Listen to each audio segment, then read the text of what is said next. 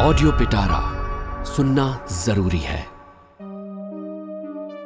নমস্কার গল্পের পিটারায় আজকের গল্প নারায়ণ সান্যালের বিশ্বাসঘাতক গল্প পাঠে সুমন্ত গঙ্গোপাধ্যায় সঙ্গীত সম্পাদনা কারিগরি সহায়তা বিশ্বজিৎ বিশ্বাস প্রযোজনা চয়ন দে শুধুমাত্র অডিও পিটারায় তৃতীয় ভাগ কি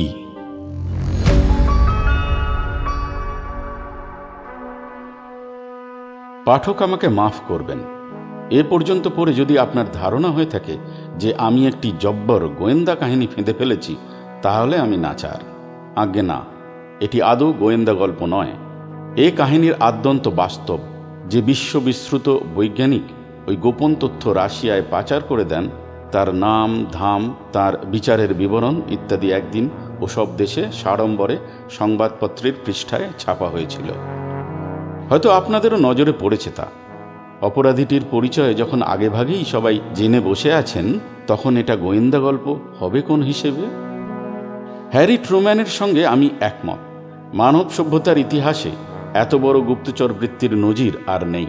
কিন্তু তাই বলে প্রবীণ যুদ্ধ সচিবের সঙ্গে আমি আদৌ একমত নই। এই গুপ্তচর বৃত্তির আর্থিক মূল্যমান দু হাজার বছরে সুদে আসলে ত্রিশ ডুকাট যত রুবলস হয় ততখানি মোটেই নয়।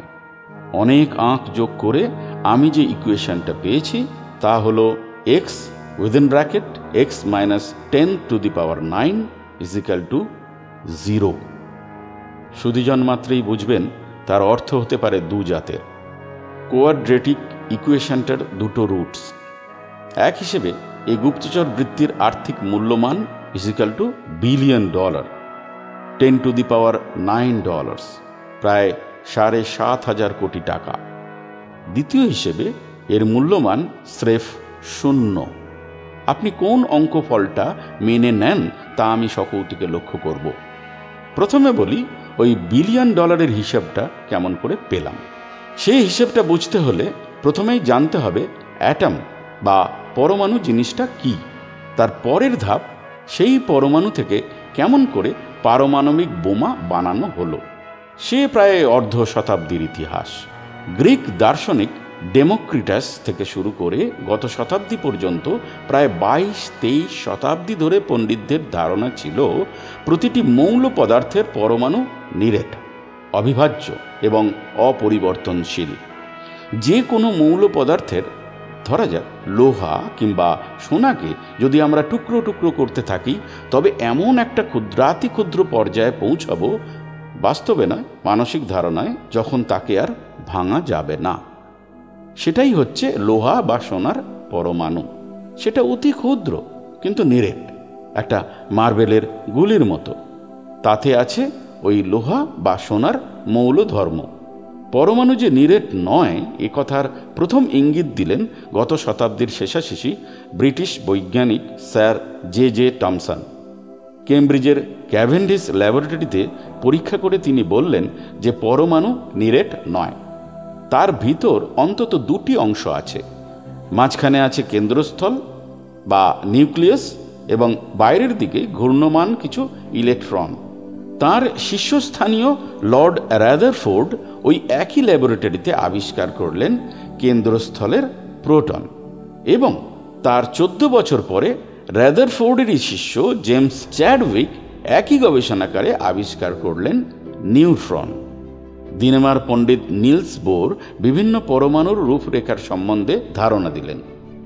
এসব কথা আমরা পরে ধাপে ধাপে আবার আলোচনা করব। এখন মুদ্রা কথাটা বলে নিই, যাতে পরমাণুর আকৃতি সম্বন্ধে একটা সঠিক ধারণা করে নিতে পারি। যদিও সঠিক ধারণা করা অসম্ভব। বিজ্ঞানীরা বললেন, পরমাণুর গঠন কেমন জানো? অনেকটাই আমাদের সৌরজগতের মতো। মাঝখানে আছে সূর্যের প্রতীক পরমাণু নিউক্লিয়াস। তার দুটি অংশ, ধনাত্মক বিদ্যুৎবহ প্রোটন আর বিদ্যুৎ নিরপেক্ষ নিউট্রন। গ্রহের মতো ইলেকট্রনগুলি ঋণাত্মক বিদ্যুৎ নিয়ে ওই কেন্দ্রস্থলের চারিদিকে ক্রমাগত পাক খাচ্ছে। ওরা আরও বললেন, প্রতিটি প্রোটনের ধনাত্মক বিদ্যুতের পরিমাণ প্রতিটি ইলেকট্রনের ঋণাত্মক বিদ্যুতের সমান। ফলে প্রতিটি পরমাণুতে প্রোটন আর ইলেকট্রন থাকবে সমান সংখ্যায়। ঘরে যতগুলি প্রোটন, বাইরে ততগুলি ইলেকট্রন যেহেতু নিউট্রনে কোনো বিদ্যুৎ নেই, তার সংখ্যা যতই হোক না কেন গোটা পরমাণুটা হচ্ছে ইলেকট্রোনিউট্রাল অর্থাৎ বিদ্যুতের বিচারে নিরপেক্ষ। প্রতিটি মৌল পদার্থে নির্দিষ্ট সংখ্যক প্রোটন থাকবে। যেমন হাইড্রোজেনে একটি, হিলিয়ামে দুটি, কার্বনে ছয়টি, অক্সিজেনে আটটি। এভাবে বাড়তে বাড়তে সবচেয়ে ভারী মৌল পদার্থ ইউরেনিয়ামে বিরানব্বইটি। বলা বাহুল্য, ওই ওই পরমাণুতে ওই ওই সংখ্যক ইলেকট্রনও থাকবে। নিউট্রন কোথায় কত থাকবে, তারও মোটামুটি নির্দেশ আছে। কিন্তু সেই সংখ্যাটা সামান্য এদিক ওদিকও হতে পারে। নাইট্রোজেনে আটটি নিউট্রনও থাকতে পারে। আবার পাঁচটিও থাকতে পারে। ওরা দুজনেই নাইট্রোজেন। প্রথমটি কুলিন নাইট্রোজেন, তৃতীয়টি তার জ্ঞাতিবাই নৈকস্য কুলিন নয়। তার আইসোটোপ। অনুরূপভাবে ইউরোনিয়ামে বিরানব্বইটি প্রোটন এবং বিরানব্বইটি ইলেকট্রন আছে। কিন্তু নিউট্রন কখনো থাকে একশো তেতাল্লিশটি, কখনো একশো ছেচল্লিশটি। নিউট্রন আর প্রোটন সংখ্যাকে যোগ করে তাই একটাকে বলি ইউ টু থার্টি ফাইভ অপরটাকে ইউ টু থার্টি এইট। ওরা দুজনেই ইউরোনিয়ামের জ্ঞাতি ভাই বা আইসোটোপ। বেশ কথা, পরমাণু না হয় নিরেট নাই হলো, সেটা অবিভাজ্য এবং অপরিবর্তনশীল তো বটে। এ বিষয়েও প্রথম খটকা লাগল উনিশশো উনিশ সালে। র্যাদার ফোর্ডের একটা পরীক্ষায়। কেমব্রিজের ওই ক্যাভেন্ডিস ল্যাবরেটরিতেই উনি পরীক্ষা করছিলেন।